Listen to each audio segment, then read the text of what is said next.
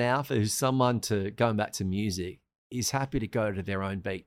They're not affected by trends or they're not affected by image. You know, they go by the, the beat of their own drum and they're happy to find their own path and really believe in themselves. Be more authentic, be real, say what you really feel with respect, and be honest to yourself.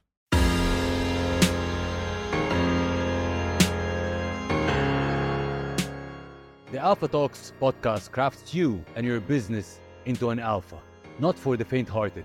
I am Saif Al Hakim, serial entrepreneur and your success mentor, founder of the Alpha movement, and people call me the Alpha. And that's for a reason, of course.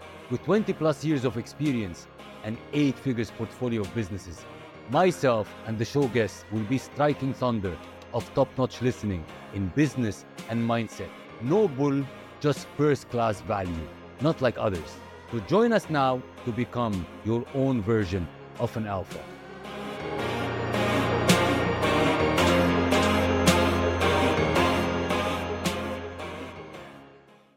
Welcome back, Alphas, to a new episode of the Alpha Talks podcast. Today in the studio, I've got a very special guest for you, a very special Alpha. Today, we have the privilege of hosting a dynamic media specialist and a presenter whose journey reflects resilience, creativity, and passion for art of communication. With international expertise in programming, podcasting, and media management, our guest has not only carved a niche for himself in the competitive world of radio and broadcast, but has also become a beacon of inspiration for aspiring talents in the industry. From his early struggles to his remarkable success as a senior breakfast presenter at Dubai 92, our guest story is a testament to the power of determination, innovation, and relentless pursuit of one's passion.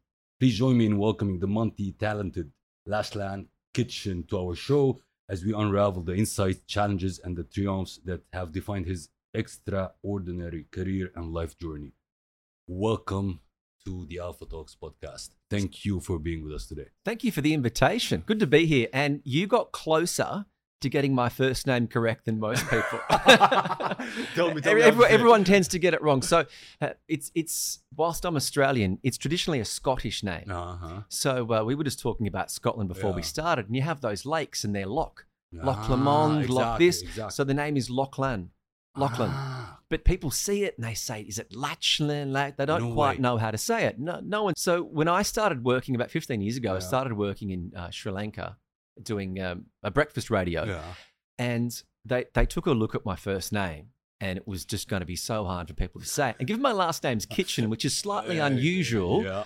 I just said, look, it's a bit of a nickname back home. People Mhm. call me Kitch. Uh-huh. 'Cause it's easier to say. Exactly. And I've come here and it's the same. People look at it like you get in the, at the back of a car and they want to say, Lachlan, is it?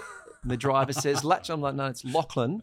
But just call me Kitch. And you can see this look of relief on people's Oh, yeah, faces when they go, oh, that's so much easier. But you got close. So well done. So I can, I can say Lachlan. Yeah, well done. Lachlan. Perfect. Poof. Perfect. Wow. So uh, once again, thank you for joining us today. And let's start with let's say once we broadcast the episode, people will look at the thumbnail, will look Mhm. at the title, and we they will think that it's really an interesting one. What can we promise them today that if they gave us their time, what they will gain? Humor, comedy, entertainment. We can get everything. Bit of advice, mixed bag of it all. They'll, they'll get your vision, your direction, your uh, probably your discipline as well. Mhm. Uh, I'll just chip in with some laughs and uh, I think we've we got to do- change or switch. Cheers. Pleasure having you. thank you, man. So let's start. How are you today? I'd like to start with those. How are you? Today? Yeah, good, good. It was uh, it was a good one. I uh, kicked off a gym uh, gym challenge yesterday. Mhm. So by the time you hear this, hopefully I'm a, uh, a few kilos lighter because Yeah. I've had a good summer. So I'm just trying to, you know, Jump back on track. yeah, get back on track. And so, uh, good workout, and, then, and I'm in the middle of doing some cricket commentary for the World Cup that's on in India. Yeah. So uh, uh, we had a match that was on today. So um, you should be grateful. I, I only did half of the match. That's four hours. Wow. I said Wow. uh, I've got to get on the Alpha Talks podcast. so here I am. Thank you once again. So tell us, who's Lachlan in a nutshell? I've been asking myself that for a Uh, long time. in a nutshell, before we dig into Look, I think I'm just uh, look, I'm I'm just the same as everyone else that's just trying to make the most of life and trying to I'm really just trying to in a strange way, uh, probably who am I? I'm just someone who kind of wants to make their parents proud. Mhm. Um, and I think that uh, I'm just someone who uh, wants to just work hard. I've been given a lot of gifts, a lot of opportunities, and I'm in the process of trying to make the most of those. Uh, at the same time, having fun and um, trying to help other people have a, a good day because life can get pretty bad at times. And I think that what keeps us going are those absolute ultimate pinnacle, those those those moments that you sit around and go, yes, this is what makes life living. So Mhm. I guess the uh, the eternal struggle is to to get through all the stuff we go through to to keep trying to have those moments to keep you going. how was your early life? My Back uh, in look, my early life was brilliant. Uh, I think that you really did win the lotto of life Mhm. being born in Australia like I did back in the 1980s. You know, I was I, I was brought up in a, a big house, a big backyard, and um, property was quite cheap in Australia in the, in the 70s and Mhm. 80s. It's very very expensive now. Sec- Sydney second to Hong Kong, Yeah. but but in those days it was a, you know a great a great life to be able to be surrounded by you know two parents that were that loved me, and uh, Australia had this great outdoors lifestyle uh, that is the envy of, of of many people. That you had um, a wealth of trees and parks and a lot of snakes and spiders that were always after you, but Mhm. you had beaches and and yeah, to be in a, a beautiful environment like that, very very fortunate. But how? What? Something in your childhood inspired you for entering the media industry? Anything or not? Well, look, I'm, I'm very lucky. I, I was very close to my, my four grandparents. I, I had Mhm. three grandparents that lived into their 90s and were quite lucid. So Mhm. I got to know them very well. And by doing that, I got to know myself Yeah. because I could go, oh, I've got that trait from this and this and this. I'll pick up this habit from this one. And so, aside from being close to my parents, but I, I think what drew me to the media was there was always, you know, radio in, in, in Western countries has been around for years. I mean, it's Mhm. radio in Australia celebrating its 100th year. So it's always been on. You wake up in the morning and people, you know, put the toaster on, the kettle on, and the radio goes on to Mhm. hear the True. news. So I was always around radio. I was always around music. But and no family involvement in media, like your father. no, I had an uncle who was a musician, No. but but really my involvement in media came two ways. It actually came because you know you touched on me getting sick. I had Mhm. quite a debilitating disease when I was about twelve or thirteen, Mm, and going further than that, it came from a love of music. Okay. So I was always obsessed with music, Mhm. and I started learning the guitar at the age of seven. And uh, Mhm. even within three weeks, I was telling Spanish or electric? it was more well at the, within the first three weeks. It was it's all the same. Mhm. But within three weeks, I was already saying to my mum, "Look, I don't like what the teacher's telling me. It's too single note. Dun, dun, dun, dun, dun, dun, dun. I was like, I want to, I want to rock out.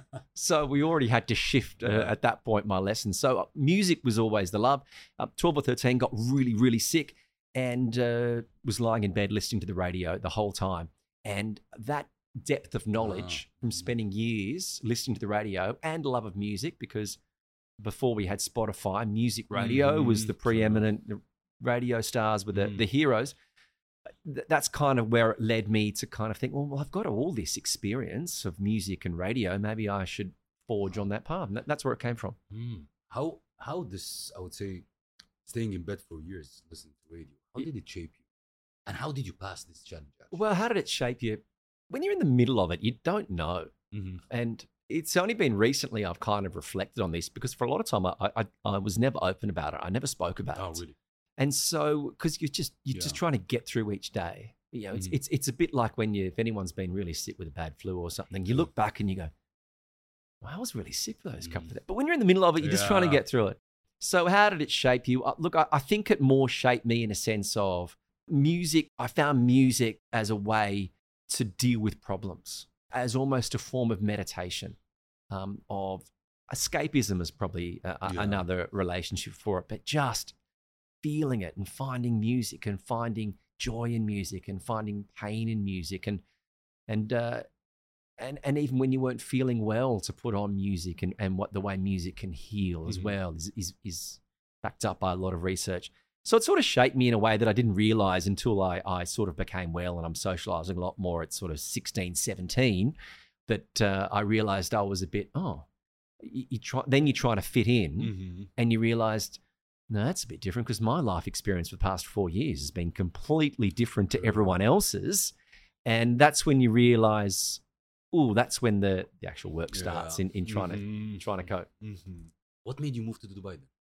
Well, it, I mean, it really happened in that uh, I was working in radio, and those days in radio, I wanted I was working an hour from Sydney, an hour south in a suburb called Wollongong, Mm. great Australian Yeah. word, and all I wanted to do was get into Sydney radio. Before you know, we had podcasts and social media and things. You had six music radio stations, of which there were three guys that picked the talent. So Oh, I had three guys to impress Mhm. and I was chipping away a bit, and I, I wasn't having any luck because of they knew people or I wasn't internal, and I was just working on it. So I, I looked at a few other people that were legends in the industry, and then once they lost their job through a redundancy or a restructure, they had no backup. Mhm. So at about thirty, I thought, you know what, I'm I'm going to go off and I'm going to do an MBA. I'm going to do a Mm. master's because I want to. I want to. I don't want to be caught like that. yeah.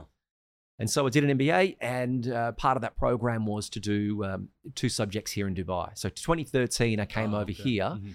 and studied at the University of Wollongong here and did a Mhm. couple of subjects. And and that kind of gave me an insight. I didn't quite enjoy it. I mean, Dubai was a, Mhm. quite a different place back then.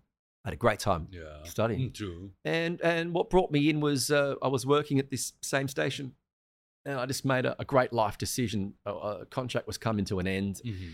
and they'd made me another offer, and I was like, you know what, I'm I'm just treading water here. Mhm. I've I've got a effectively career cliff jump. So I, you know, sort of Pushed respectfully said, oh, I've got to go. I've got to go my own way in here. And as soon as I made that decision, I got a phone call from a friend going, Hey, uh, you know, I know someone who's looking for a radio presenter in Dubai. Um, I remember you went to uni there. Do you want to Mhm. apply? And I was like, Yeah, Uh, yeah, yeah, I do. And so put in the application, and that, that's where the relationship with Dubai re- really began. But you initially wanted to come back.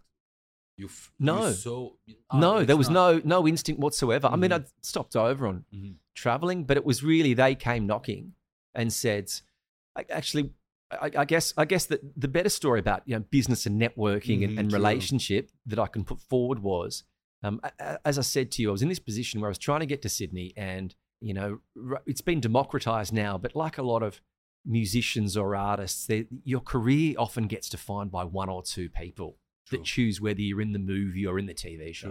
And I was knocking and knocking and knocking. But I, but I understood the importance of relationships. So I was constantly building a network and I was on um, boards and agencies and I was doing this and I Mhm. was always, you know, connecting and seeing people and taking up opportunities to go back and teach and do these things. And the program director here has since admitted to me at um, in, in Dubai. He said I, I went to two different people in Australia and said, uh, "Give me five names of announcers that you'd think would suit." And to both of them, you were the top of the list. So it, it's a great lesson in you know, just because you're knocking on the door, resilience, Mhm. and those one or two guys at that station don't want to let you in. Mhm. Sometimes the industry as a whole is noticing. And that's what allowed me to, through just hard work, resilience, people like working with me, you know, a Mhm. great reputation, put me ahead of a lot of other people to get that, that position here in Dubai. Let's move a little bit to the radio itself. Yeah. What does it take to be a good radio? And how does it feel? You know, it's Well, do you enjoy? that- Do you enjoy doing this? Um, you know, we talked off. Um, I enjoy doing it, but it is the stamina to have a couple of interviews, for example, at the same day. Because when I'm talking to you, I'm giving you all my energy, trying to engage as much as possible. So after the interview, maybe I'm not, I would say, experienced enough or practiced enough having a couple of interviews per day, but it it drains me. As an experience. uh, or expert radio presenter, how do you see it? I, I think it's a bit like you know, and we mentioned this before. For people who get up and and speak, it you don't realize the amount of nervous energy you burn. Um, if you've got a big Correct. event coming up, if someone's not used to public speaking, you know, and they've got to speak at a, a wedding or something, the amount of nervous energy in the week leading up Mhm. is is immense. And then when they've completed it, it's like they've jumped out of a plane. They go, oh, Yeah, That's true. over. Done. done because of your nervous energy. Mhm. So, so over time, that tends to wear off. But to be a really good radio announcer, from from my time doing kind of coaching and training, I, How long overall? 20 years. Twenty. Wow. what makes a great radio announcer Mm-hmm. is a listener. So people always think that being a radio announcer means you talk, Mhm. but you listen to any of your favorite radio announcers, and it's like what you're doing now. You might chat to someone for 30 minutes, and if they've asked the right three questions, that's all they need to ask. Correct. Correct. But it's the idea of reading someone's body Mhm. language and mirroring their energy and, mirroring their thoughts and seeing when they're uncomfortable and seeing when they're, you know, when you should maybe target another avenue because a lot of people will just in their mind have set questions Mhm, and someone might drop this, you know, absolute bombshell of, oh, I Mhm. was, yeah, and, and I had dinner with Princess Diana on the last night she was alive. And they go, yeah, so tell me about your upbringing. You know, they, they not avoid, True. whoa, whoa, whoa, zero, Zero in. in. True. How many interviews you did last year? So the station I'm on now, Talk 100.3, Mhm. somewhere in the vicinity of 500 probably in the last 12 months. Wow. And and it's great to be able to have people to come in and share their story. Mhm. And and I think what's fascinating, and I, I, I want to know if you found this, is that Mhm. when you speak to a lot of successful people, you can always translate it back to a point in their career where for some point a door was opened. True. Metaphorically, there was an opportunity for them Mhm. and they just took it. Went in. Yeah. True. Hundred percent. And there was no backing down. They just knew, no, this this is Mm-hmm. We're not mucking around here. We've got to go for it. Did you have one of those? Of course, of course, hundred percent. But again, it's also about you're always hitting it. You're always being prepared. You're always doing the work, Hmm. and of course, opportunity will knock, and Yeah. you just get into this. How do you engage with diverse audience? Yeah, well, the, it's a the- challenge. the- You're in Dubai. I'm sure, absolutely, the listeners of the radio station are super diverse. yeah, when I first came to Dubai, I, I have to admit I, I did really struggle Mhm. in because uh, Australian radio is very mature Mhm. and the audience is very intelligent and they've heard uh, Australians are very popular overseas uh, when it comes to media because we've had both commercial radio, which is very very creative, lots of competitions and Yeah. promotions and prizes, and we've also had government radio, which has been quite independent of the government. So even in Australian government radio, you sort of have to be critical of the government, Oh, okay. which is the opposite of most Exact- countries mhm. where it's in, many controlled. places it's controlled. Mhm. But a lot of countries, even the United Kingdom, didn't have commercial radio up until the 1990s. Mhm. So Australia's had, had had both lines. And um, when it comes down to that experience, I didn't realize I did have to simplify what I did because when you're speaking to so many people of different nationalities and English might be their second or even third language, a lot of the very subtle Australian humor Mhm. gets lost. So if if someone asks me, um, you know, if I say to someone, "What are you doing this weekend?" and they say, "Oh, I'm ha- hanging out with my wife's parents," I might say, "Geez, that sounds like fun." And, right, and that's a very sarcastic Australian response. But to someone whose English is third language, they might go, "No, no, why No, would that be fun? I don't understand." fun at all. So, so, Mm, so you'd have to really try and and and pull that back. And sometimes we have terms that are Mhm. really uh, basic, but they can be quite offensive in other countries. Mhm. You know, we all have that relationship where this word's safe in this culture, but this word's really offensive. So, so you, you you've got to watch yourself. For a new person who wants to enter this industry, what kind of advice would you give? There's never ever been a better time to get into media, not radio. Mhm. I think with changing audience attitudes and changing behaviors, a traditional radio station is hard. So I- Mhm. you look at the metrics. Um, just in the last quarter was the first quarter in American radio history where on-demand listening overtook live listening. Mhm. Now we know this because here we are in Dubai, and we don't have legacy stations that have been around for hundred years and True. set brands, and we haven't grown up watching Mhm. this channel and that channel. So, so we're ahead of the game Mhm. in many ways in this region. A lot of countries, if you go to New York or you know or London, you know that people have been listening to BBC since they can remember. True. But it's like what I said before. You know, traditionally you'd you'd get radio, and if you wanted to be a you know a music presenter, there was like one or two guys, and one or two stations, and if you couldn't get into those places, there was nowhere to go. Now there's an opportunity where you can make a podcast, you can do a Mhm. show, and it's democratized. If it's good, it will find an audience. You know, sometimes you have kind of good memory since you're talking to that 500 people this year. Do you remember any good? no, or- S- s- well, yeah, yeah, great ones, but the worst is some of them I don't remember. So, Absolutely. so when I'm out hosting a corporate function, they'll come up to me, Kitch, how are you?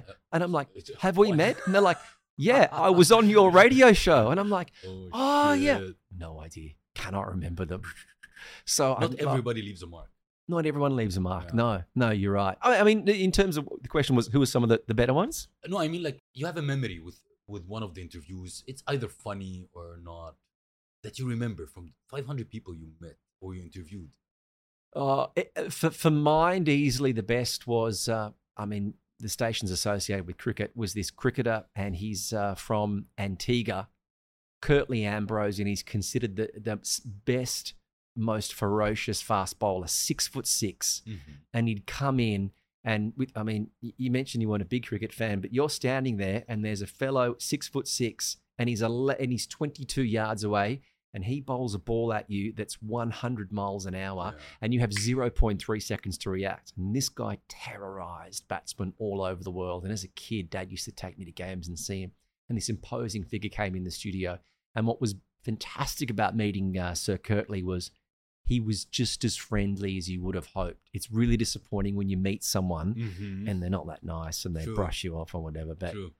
yeah, Curtly was was something special to be able to. It was one of those proud moments of, I've got that interview. You know what? I can send it to my friends. True. Mhm. One chat, isn't it funny? People's mindset. I can send one chat to my friends or family back home, and because of that, they go, "Well, he's successful." Yeah, exactly. They don't know the, all the other True. work that, that that's gone into gone into it. For you, what's interesting in doing interviews with people in radio? What what makes you inspired? Frankly speaking, to hit 500 interviews over a year, that's a number. It's and it's not an easy number, even if it's short, long, whatever. That's a number. What inspires you to push? I won't do 500 interviews. Yeah, you can. I can. Like, what what makes you want to do 500 is well, I, I- I think it's a case of uh, I, I just enjoy chatting to people. I, I've been given well, I, I was shown by my parents that are great people. Mhm. Please, my dad, dad would always say to someone, and it's a it's a sporting term, get them on side. Mhm. So that's like in a lot of sports, you know, you want to be on the right side of the referee because offside would be a penalty. So, Mhm. so there was the term Dad would say to me, "Oh, yeah, get them on side." So if there was people at work, you wanted to get on your on their good side. 100%. So I always had a way of being able to walk into a room and look at someone and go, especially if you're ordering a coffee, "How are you? Are you good? Mm. Are, are you all right?" And then they they kind of wake Yeah. up. Where's You this positive energy yeah, come true. from? And I enjoy doing that with people that you, I can ask one or two questions. I might amp them up. Oh, good to see you. You're looking great or whatever. How, how's your day? And then I, I enjoy hearing the why. What makes them tick? Like what you're doing. Why are they doing this? Why have they been successful? Yet at the same time, um, I have a gift that a lot of guests are really nervous. Mhm. and they might have an incredible story that they were working in the military in the US and now they're advising politicians and they've started up a business here and they're sitting there and you can see the sweat Ah, coming off the forehead and they're really nervous. And I've got that ability to suddenly you know uh, make fun of myself Mhm. you know and uh, and, let them relax. and crack a bit of a joke and crack a joke with the people around and just kind of try and defuse that Mhm. tension right, and then relax everyone and then and then they're, they'll open up to you Mhm. Let's move a little bit to music. yeah What's music for you? music is everything music is like life it is your heart soul it is the beat it is the you know they talk about the beat of the drum uh, it's everything that guides you and motivates you through life Is there any link between music and radio, or you make this link? Well, I mean, I most people, at least when I got into radio in the 2000s, they Mm. got into radio because they loved music and they wanted to talk about it. Mhm. And then you realize that music is just one of your tools. It's like someone who loves coffee. Mhm. I'm going to start a coffee shop. And then you realize making coffee is like one tenth of your Mhm. job. You got to do the books and staffing and wages and everything True. and marketing. So it, it, it's kind of gone away. I mean, we now we, we work in an age where you've got every single song that's ever been recorded in your pocket Mhm. and uh, music still very much has a place in music presenters, but it is going more content driven. So it's that that relationship is, is isn't there like it was because you, you know go you, you hear those stories and certainly in Western countries in the US, you know the, the radio you would you would lie in bed and that was your window to the outside world. of the guy on the radio, and that was the only place you'd hear that new song. So that power of radio and that magic is I'm old enough to acknowledge it and remember it, but for the kids coming through, it's just But you non-existent. play music professionally. Yes, you, I do. You did that in the expo, correct? Yeah, talk about taking advantage of opportunities. Mhm. So going back to 2000 and even 2001, um, Australia closed its borders for years Yeah. because of COVID. They they did really well at the start, and then Extremely well, actually. and then they probably painted themselves into a corner where it's hang on the we've what, what point do we open our borders Yeah. because we've got no Completely vaccines and how do we how Mhm. do we do this so uh, expo was here in dubai 2021 and each pavilion wanted to have local performers but you couldn't leave australia correct. However, Mhm. I was here. And so that provided me with an opportunity to perform at the Australian uh, Pavilion. And going back to what music did, music's not just the, the beat of life, but it has the ability to make people remember circumstances or situations and be nostalgic. And it's Mhm. great to see here's Australians who perhaps were locked out of their own country, Mhm. got to go to this bar at Expo. And here's another Australian playing these Australian songs that we all grew up with, that were on the radio, that were at every birthday party, that we sung along to when our football team won the grand final. Mhm. And to have someone else sing them is a great emotional experience to be able to, to give that to them as well and, and feed off that It energy. was the first performance you did in music or not? oh, no. I, I mean, uh, In Dubai. in Dubai, my, yeah, was it, well, not Expo. I'd done a few, I'd done a few pri- private gigs and corporate gigs Mhm. and things. Um, but yeah, sort of around that, I'd actually done one for the Australian. There was an Australian football grand final, and Oh, they okay. wanted to have me sing some Australian songs, and and and it just sort of worked, build us up from there. To, to one of my musical highlights was at that pavilion on Friday nights. They would bring in all these musicians from around the world, Oh, correct. and they would bring in someone from Latvia, and then the guys would come over from um, um, Angola, I think they were, a range of different places. And it was like, what song do you know? Oh, Fleetwood Mac, great. You, you, Mhm. let's do this. And then you'd play, and that that's you know that collective energy is fun. Do you actually pursue it or not? Like now, like you're looking forward to do performances or or you're just Look, it's my. I have to be honest. It is probably my main love. However, you know, um, g- going back to you know what you often speak about when it comes to business, doesn't pay as well as other avenues. Mm, true. um, it's and it's a lot more work. So um, I do a lot of Mm. corporate work, corporate speaking and hosting, Mhm. and you know, without going into the details, you, you Mhm. can earn more money doing that, True. and I don't have to lug all my Mhm. gear.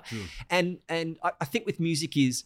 Um, it's it's a bit like any sort of fitness. Uh, you know, I wish I had a gig that I was playing two nights a week, Mhm. and then you you regularly inform. Or when someone asks you to do a gig, and you're not playing, it, it can take you two three weeks to kind of get your fitness back up True.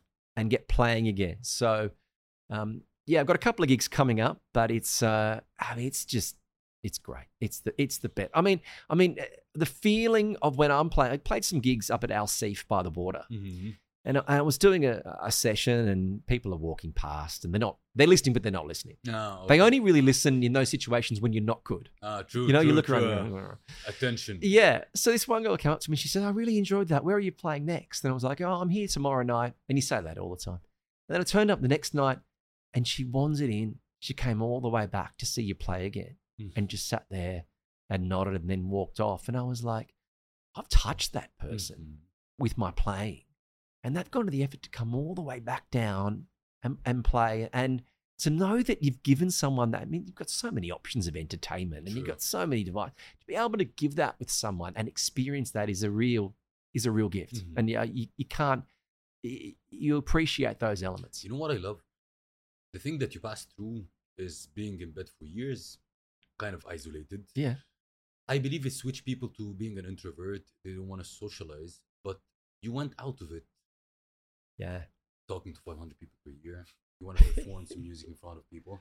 It Well- was intentional or? well I, I think it came back to you know, you know i've done a lot of work on radio and i also had a stint where i was a manager and when you're a manager of, of, of radio and i mean radio stations tend to be split between you know creative content programming Mhm. and then there's the, the sales and marketing. So when I was in management, I'm running all the other announcers, and you're dealing with creative minds and creative types, and uh, they tend to be quite introverted. So what made me, as you said, you know, I'm not going to school. I'm sort of you know, doing the lessons at Mhm. home because I'm not well, it made you, right, you know, you're 16, 17. Oh, I've been invited to a, you know, to watch Mhm. the movie night with a couple of guys. I haven't seen anyone for months. Um, I've got to be really funny. Uh-huh. I've got to go in there and, and you know, be memorable True. because Catch I, because I'm not at school that Yeah. week to get an invitation to the party next weekend.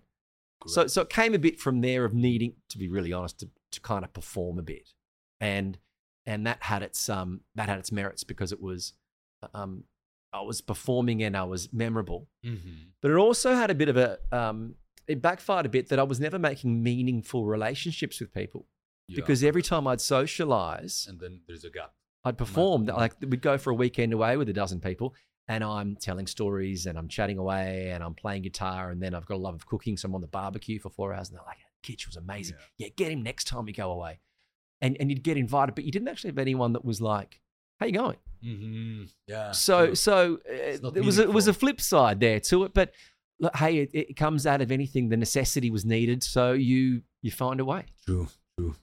Since we're in the Alpha Talks podcast, let's say, mm, not nice to say, but you were in the bottom of the pack. Yeah. I, I wasn't the. There, there have Mm. been periods where I where I wasn't the alpha. That is safe safe and then say. you became an alpha in an industry that you're in. How this happened?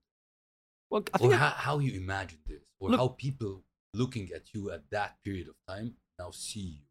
I think it's more about self perception and self awareness Mhm. and how I saw myself, probably more than I realized. In that, yeah, growing up in high school, I, I was uh, I, I was fortunate to, to go to a, a quite an elite private school, and and everyone predominantly when they graduated went into professional services.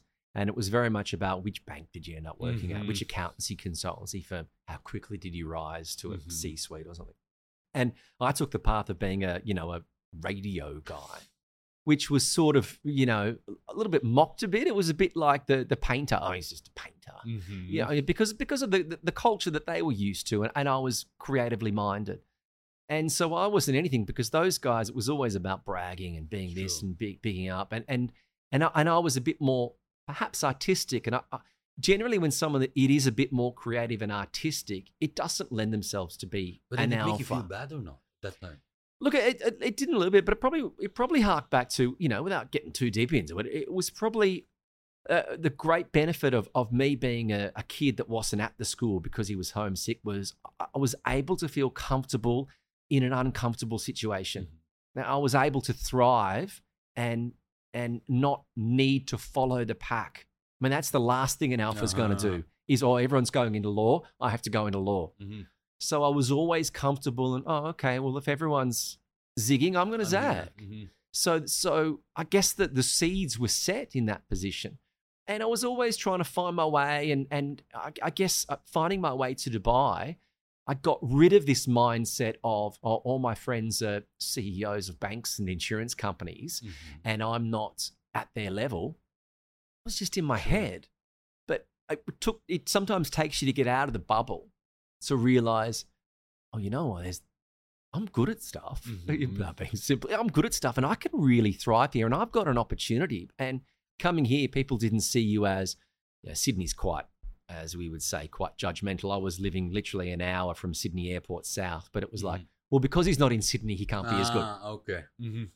Because he's down there, oh, he mustn't be as good as Mhm. everyone who's up here.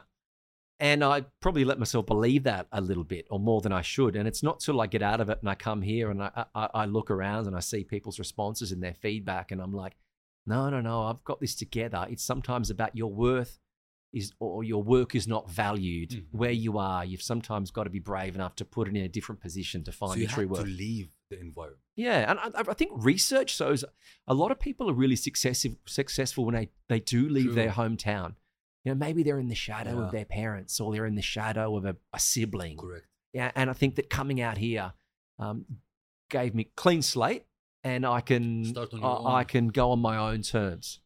True. You know, Jim Rohn has the, uh, a lovely quote says, "If you want to change, just move. You're not you're not a tree stuck into the ground." No, Do you believe if you stayed back home, you will be that successful or not? No way. No way. No way, because I put limitations on myself and I had blocks on myself that I didn't even realize. And a few people would say, you know, maybe you should like go, but leave on. And I, I never, I never probably had a negative mindset. And I've heard you talk about mindsets mm. a lot. It wasn't negative, but it was limited. Limited. And Yeah. I, I don't think that we, we speak about that difference enough because Sure. I'd always look around and go, hey, I'm very grateful for this job. I'm very grateful for this great place I'm living in. I'm grateful. But you've still got to be able to say, you know, good is the enemy of great. I've got to mm-hmm. break this if me, if I'm actually going to achieve that goal. If you go back to radio, what will be the challenges that you faced that you want to share it with the guys who would like to really pursue this kind of career? Perseverance and just old fashioned hard work. Just hard work. I worked harder than, and than anyone else, almost anyone else I know. However, Mhm. I didn't work smarter. So I I was a bit not simplistic, but I was a bit. I'm just going to work. I'm going to do every weekend music shift. I'm going to do the late nights. I'm going to fill in. I'm going to do the Mhm. Christmas shifts. I'm going to do the long weekend, and that'll get me somewhere, and I'll be recognized by the boss. No, because Did you agree to an underpaid. uh, well, n- work not not underpaid, but I think that um, you know, in, in in a radio station, you're not paid on the work that you do or the quality of the work or how much work you do. You are paid on the value you bring to the radio station. Mhm. So that that's a hard thing to quantify. Why does this person do a, a tenth of the work but earns ten times the money? Because maybe it's because advertisers know him and they recognize his brand and his brand can help. So I think I think it's a bit more about anyone getting into to media now. It is just you've got to be willing. I started out as an 18 year old, 19 year old, working for nothing at a radio station for two years. Mhm. And then I was willing to move to a country town in the middle of nowhere and sacrifice everything. And I constantly was sacrificing. And over a period of 15 years, I don't think I had a more than two weekends off where I wasn't either on air or studying. And I look back and look, I don't regret it, but Yeah. there were times I could have worked smarter than harder and probably be more willing to adopt new technologies. You know, I'm I'm in radio when Facebook kind of broke. It was around the same Exactly. Mhm. time. And there was a girl at the radio station and she was saying, Oh, I'm going to get my own Facebook page. And we all sort of laughed at her. What are you talking about? Mhm. We're on the radio. What do you want to do with that for? Mhm. Yet six months later, who's the one that's got the Mercedes car? Sure. right? It's her because they saw her. And Sure. and and that's a lesson in being visible. Mhm. So I think that the hard work is there, but you've got to work smart and be visible and have a great relationship and build your brand. Mhm. So you've got to focus your work uh, alongside that more so than just working really hard for someone else. You were here during COVID, and that's an, a time or a period of time that everybody suffered, I would say. How did you navigate COVID being away from home? Your home is absolutely locked down. You can't go back home. How did you navigate this? Yeah, People were laid off. Yeah. I, I I look back at those times and and uh, I've really changed and grew. I I had a lot of I think looking back, I had a lot of lessons to learn in in myself. And um, I'd been here about COVID hit. I think I'd been here six or 7 Mhm. months. And the company I'd worked for, about a month in, that had huge redundancies. And I was like, well, have I really got a future here? If I'm, I remember saying to my boss, why am I here? Because if this has been in the planning as it- these things are for Mhm. months, why have you brought someone new in? I- Don't worry. I got to, yeah, yeah. I'm not, but you, your natural instinct, isn't it? Mhm. And then COVID hit, and I, I was concerned because of you know my parents and family, and um, Australia was one of those countries where you know fair way away, and when the flights closed, I was a bit. I just got worried that if something happened to my Mm. family, I can't get home, and I, I probably didn't didn't quite cope with it because uh, I didn't have, and this is one of the things that I guess you speak about as an alpha. I hadn't really built up a, a strong support network. You know, I had just followed the path that I did back in uh, Australia leading in, which was just work, work, work, work, Mhm. work, work, work, and not really spend a lot of time, you know, building a relationship and socializing. And I think Mhm. I struggled because of that, because I didn't have enough people to check in on you and just go, as, as we all sort of did. Yeah. And then, uh, you know, uh, you know the story that I was there and it all went bang, bang, bang, bang between losing my job and then a week Sure. later Australia's borders are closed and and I'm sort of sitting here stuck going, I can't find a work because I kept finding jobs. Oman want me in this country. But they, and then their borders were And You were here closed. just six, seven months in Dubai. Uh, I've been there. I've been twelve. Been here twelve months. ah, 12. but six months. Yeah, COVID hit six months, Mhm. and then uh, sort of factored along, Ah, and then got made redundant. Sort of uh, at when we were sort of coming out of lockdown. What is the lesson for you? the lesson is what I've tried to practice since I came back, and that is the importance of balanced life. You know, there have been times, and I think there were a few times when I was first here at this job where I, I probably lost my cool a bit because I had nothing really else in my life going on. And when something wouldn't go right at work, it was a bit more of a disaster than it should have been Mhm. because that was my main focus. It wasn't like, well, I'm got I'm playing tennis here and paddle here, and I've got this, and I've got all these other factors. Mhm. And if one falls apart, that's True, okay. There's a true. safety net. So I think the balance I've tried to work in is actually not work so hard. Put more work into yourself and your network and and have fun. Mhm. Not just worry about work. Because if, if you worry about work, you've got nothing else. I go home and worry about it. You want to, well, I can't control it. Le- Maybe have a vent at work. But then once you leave, you don't talk about it anymore and, and you focus on other things. What kind of success factors did you have that contributed to your success? I think I made. Um, I think unfortunately, what happened was when I was here in the first job, I gave it my everything, and I didn't focus on other avenues. What I'm really sort of grateful now is that if any one of these opportunities fall back, so I've got the radio show, but also I'm working as a, a corporate speaker. I'm working as a host. Um, I'm working as a uh, helping consult businesses on podcasts. I'm working as a Mhm. musician.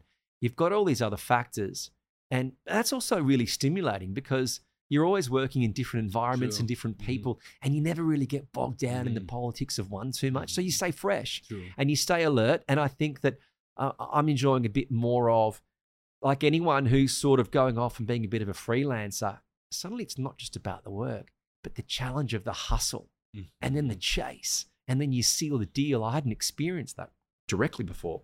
That's just as good as the work. You know, you touched upon, like you said, I'm, I was working and studying. So you believe that continuous learning is important. Yeah. Tell us a little bit about it and what kind of, if you're going to advise people want to work in this industry, especially radio, what kind of studies they should, or personal development? Yeah, well, I mean, when I went back and studied, it was because I, I was sick and I didn't finish high school. Mhm. And I was kind of a bit knocked about that. So I thought, you know what? Okay, I didn't go to uni. Great. I'm going to go off and do a master's. Okay. Right. And there was a Mhm. bit of, you know, fueling that Uh-huh. to drive you. When it comes down to your education, I think that radio is one of those to do your education. There are set courses that you can do, but I think it comes down to you've just got to listen to as much radio and podcasting as you can because your knowledge is going to come about. You've listened and listened and listened and listened To and you've heard things. in, know this, Gr- like- how to carry a conversation. Okay, so questions. so we'll, we'll, we'll role play. If I'm like running a radio Mm. course and you come in and you say, I've got this great idea, I want to do an Alpha Talks Mm-hmm. podcast, and it's great. I would say to you, okay, who do you who do you enjoy listening to that interviews people really well, Mhm. and who who are your favorites to listen to? as a podcast, Yeah, as, a, or as Diary of the TV host or anyone. like Stephen, uh, Steve Bartlett, Okay, yeah. anyone else comes to mind? uh, Bradley. Yeah. Yeah. yeah, I have a couple. Yeah, So, but and and you've obviously listened to those yeah. and thought somewhere along the line you've thought, oh, I can do that, or I can do that better. Mm-hmm. No, Mm-hmm. Yeah, actually, but it's, but, it's but well, well, I'm looking at your inspiration to do this. True. There's, inspired by them. Actually. yeah, on the weekend I hosted a conference. Um, it was for um, immigration, and we had four or five guys on the panel, and they were really quite animated about the industry, Mm-hmm. and they loved it. And they came off air and they said to me, "But this, how could we do this as a podcast?" Uh, yeah. right? So, inspired, so there's got to be a moment of inspiration, and I think if people who want to go into radio, they've got to really just try and find as much time as they can. It's like if you want to be a a, um, a, footballer, uh, you know, Yeah, you've probably yeah, watched every footage of Messi on. Mm, true. Just try and Mhm. consume yourself, and also try and be around those other creative people because. Um, I, I enjoy that, you know, when you get into radio, you realize, yeah, it's not just music, it's not just this, but you've got to know about types of headphones and types of microphones Mhm. and lighting and cameras and compression ratios and software and all these sort of things. So maybe it's good to find some other people to chat in that industry. True. You know, I, I feel a bit sorry for the generation coming through. There's not a lot of work experience people because I got in when there was get this there was like a CD library. Mhm. Oh, So old I am. And, And so, so you cassettes, and and, cassettes. so you'd start, and your job would be when the new discs come in, put them in the library in alphabetical order but allowed you to just kind of witness and, and and be around and you see that like that with any industry be around like-minded people look at look at an athlete what's his training plan what's his diet Modeling. modeling on True, it yeah True. What's the future of radio? A lot of people think that radio will die, is dying, or is dying industry. What's your opinion on that? I think that radio, like a lot of things, is going to evolve. And I think that audio consumption will be up. Mhm. So, in terms of the radio station, like every industry, uh, radio the radio stations that, that survive are able to not just be a, a mu- place of music or news, Mhm. they can extend their brand to the other avenues for revenue and also for brand extension. So the future of radio is is is strong. Uh, people people still have a trust in radio that if they hear someone say on a podcast, True. they may not believe it the way they've heard someone say it on the radio. True. Okay, because I mean, there's I think it comes down to pitfalls of to get a radio station, you have to get a license off the government, and you've got to go through a you know a, a, lot of Yeah, legal there is credibility. credibility to it, trust. Mhm. Okay, so so radio, if it's smart, will play off that with the bigger brands. Um, I just think there's probably going to be um, a lot less jobs. That the pyramid's going to be smaller. The big announcers are going to be across more stations. Mhm. So the future's there, definitely, but it's just going to be like in the same way that you've got audio, you don't just go to the shops anymore. You can either go to the shops or have it delivered. Okay, so it's it's going to be there, not as strong as it will, but I think that audio consumption is is certainly up. Mhm. You've been sitting and interviewing a lot of business people, entrepreneurs. Do you think everyone can be an entrepreneur? I mean, the old question is, uh, are leaders born or are leaders made? Right? What's your vision on it? We, Because I come from a corporate background. yeah, So I have my school is different than some people say. I believe that I would say it- if somebody comes and tell me, should I be an entrepreneur or I go to a corporate career? I'd say like try yourself in a corporate career, a Hmm. couple of years, get the systems, get the structure, see how things are going, and then decide from there you want to be an entrepreneur, build your own business, and and. and. What do you think? That kind of depends on the personality because sometimes if you're an entrepreneur and your own boss, you can be lazy. Mhm. There's no Uh, one. True. There's no one to check up on you to make sure that you're, you know, you're working. And, and sometimes it can be a bit harder if you're in a high level corporate position, you know, for the responsibilities that you have to, you know, to shareholders or to, to the board. So it, it kind of depends on the industry. I think people can be an entrepreneur. It sort of depends on, I think, how willing they are to learn from failure And sacrifice. And sacrifice and how much do they re- really want it. I think that everyone now is their own brand Mhm. and we're all entrepreneurs to some degree. I mean, think about last century. Mm. You finished school, you got a job in the factory. Sure. That was it for 30 Mhm. years. Okay. Now we're all in the gig economy. I'm I'm learning from the you know the interns that we get. You know, they're 19, 20 and they've all got little side hustles of video Uh, editing here and this here and there. E-commerce, Yeah. true. They've all got little projects that they're working on. So I think we're all sort of developing that, going away from I'm going to I'm going away from a, a job where I've got a boss that's going to look after me and give me the benefits and the security. It's more going away to a society where we, we're all we are all our own brand. What's your hidden talent that nobody knows? The hidden talent or skill. Uh, you know, I'm I'm pretty you open. Threw, you threw a couple of things like barbecue. It's probably- it's- music. yeah, Look, yeah, it's probably cooking. I, I think it's probably cooking. You know, I was fortunate. I had a grandmother who was a, sensational baker on on mum's side, on dad's side, and then you know when I was um, uh, eighteen, I picked up uh, a, a great passion for food from my grandfather, who was in the butchery, great Mhm. twentieth century Mhm. industry. And so my first job while I was trying to get starts in radio was working with him across restaurants and kitchens, and that really harbored a, a love for um, a love for food. And I think that now I'm fortunate that uh, being in Dubai, I can travel a lot. Mm. And one of the great things about travel is learning about food and cooking Culture, and how that yeah. people's culture and how you really the- every you can go to the best restaurants in the world, but you would know that the best food is in the home, Yeah, true. Home thing. home thing. I'm a strong believer in the power of habits, routines, in order to reach your goal or become successful. Do you have a, a routine that you follow every day, habits that made you who you are now? Well, I, I think the, the the habit I've found since I come to Dubai is getting up and uh, trying to exercise, even if it's a just an hour walk. What that does for your mind Mhm. is is the best habit. I think the the best habit that I, that I have got myself into is is is that that's the physical one. I think the mental one is how the habit of how you talk to yourself. You've got to find time each day to talk to yourself nicely because Mhm. I, I'm going to be honest. There were times I would, you'd wake up in the morning and you'd open your eyes and you'd look around and you go, I've really failed here. Mm. What's going? What I mean, how did it end up like this? I thought I was a nice guy who worked hard, and that that's sometimes COVID or it's circumstance. So I think the habit is finding some time to talk to yourself nicely and, and recognize those times when you're not. Got to do that each day. You're in the Alpha Talks podcast. How do you define an alpha? Mhm.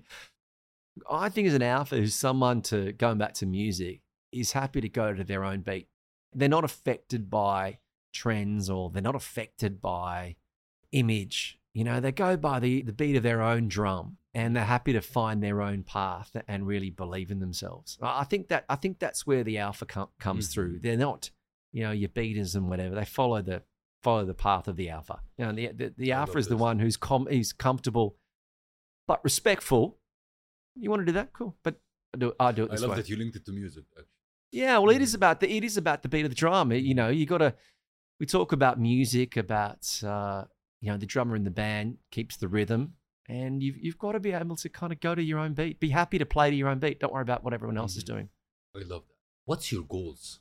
Look, my my You goals, wear a lot of hats. You really wear a lot of hats. That's yeah, why- and and, and that can, that has its own Mhm. downside because you're constantly hustling and, and juggling. And I Mhm. also think that when you have a lot of hats, some people don't respect respect them over the other. Like if I was to just do music and I had an Instagram that was Mhm. just clips. I'd probably get more gigs because people would go, "Oh, he's a musician." Mhm. But now they go, "Well, how good is he going to be if he's Correct. if he's if he's if he's doing Mhm. this and this and this and this and this?"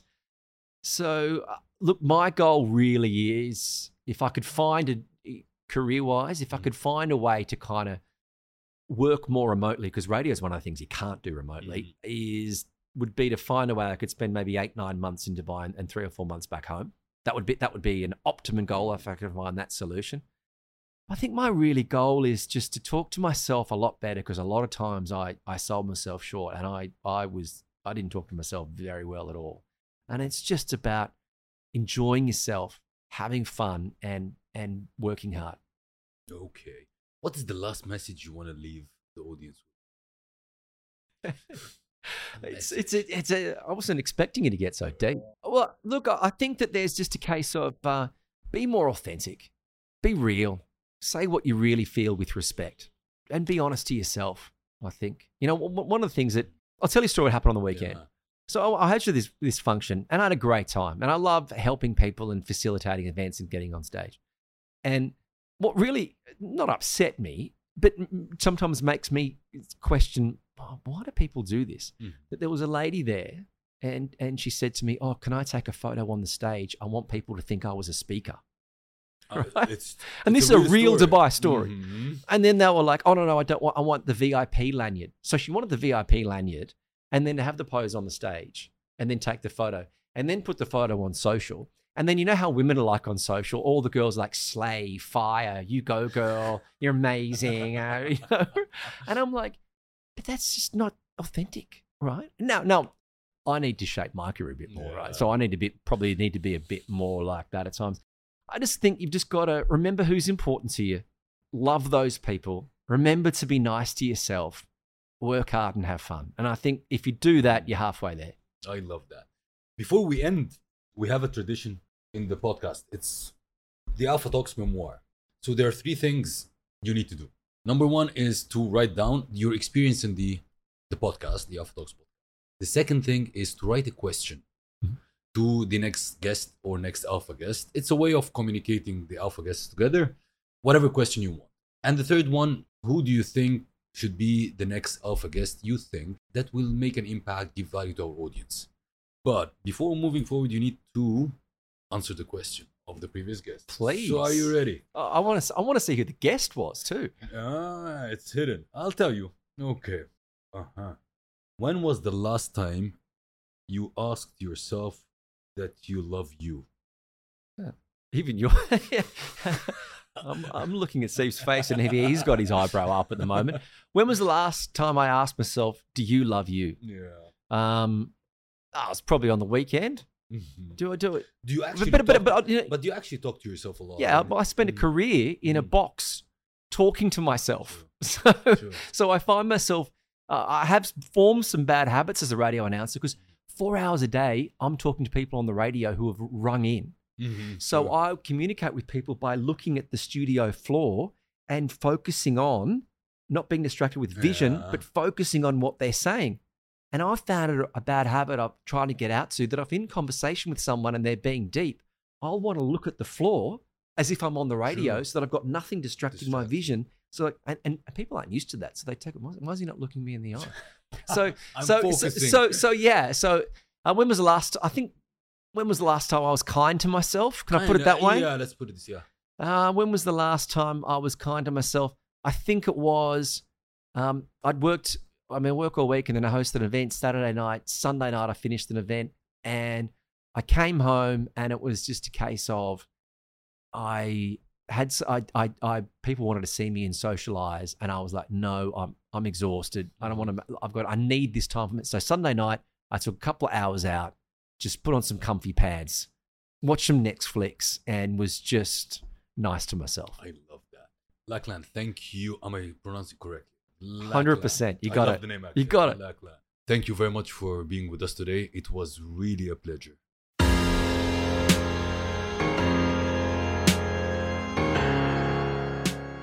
That wraps another inspiring episode of today's show. I hope that this episode has ignited your inner alpha and left you feeling inspired, motivated, and ready to conquer any challenge that comes your way. Remember, alphas aren't born, they're made. It isn't about dominating others, it's about embracing your authenticity, leading with integrity, and making a positive impact on the world. If you enjoyed today's episode, be sure to subscribe to the Alpha Talks on your favorite podcast platform. Leave us a review and share the podcast with your fellow alphas. Also connect with us on social media at Saif Hakim. Share your thoughts, insight, and stories of personal and business growth with us. Let's create a movement of alphas supporting one another. The world needs more alphas like you, exact. Until next time, stay bold, stay driven, and stay alpha.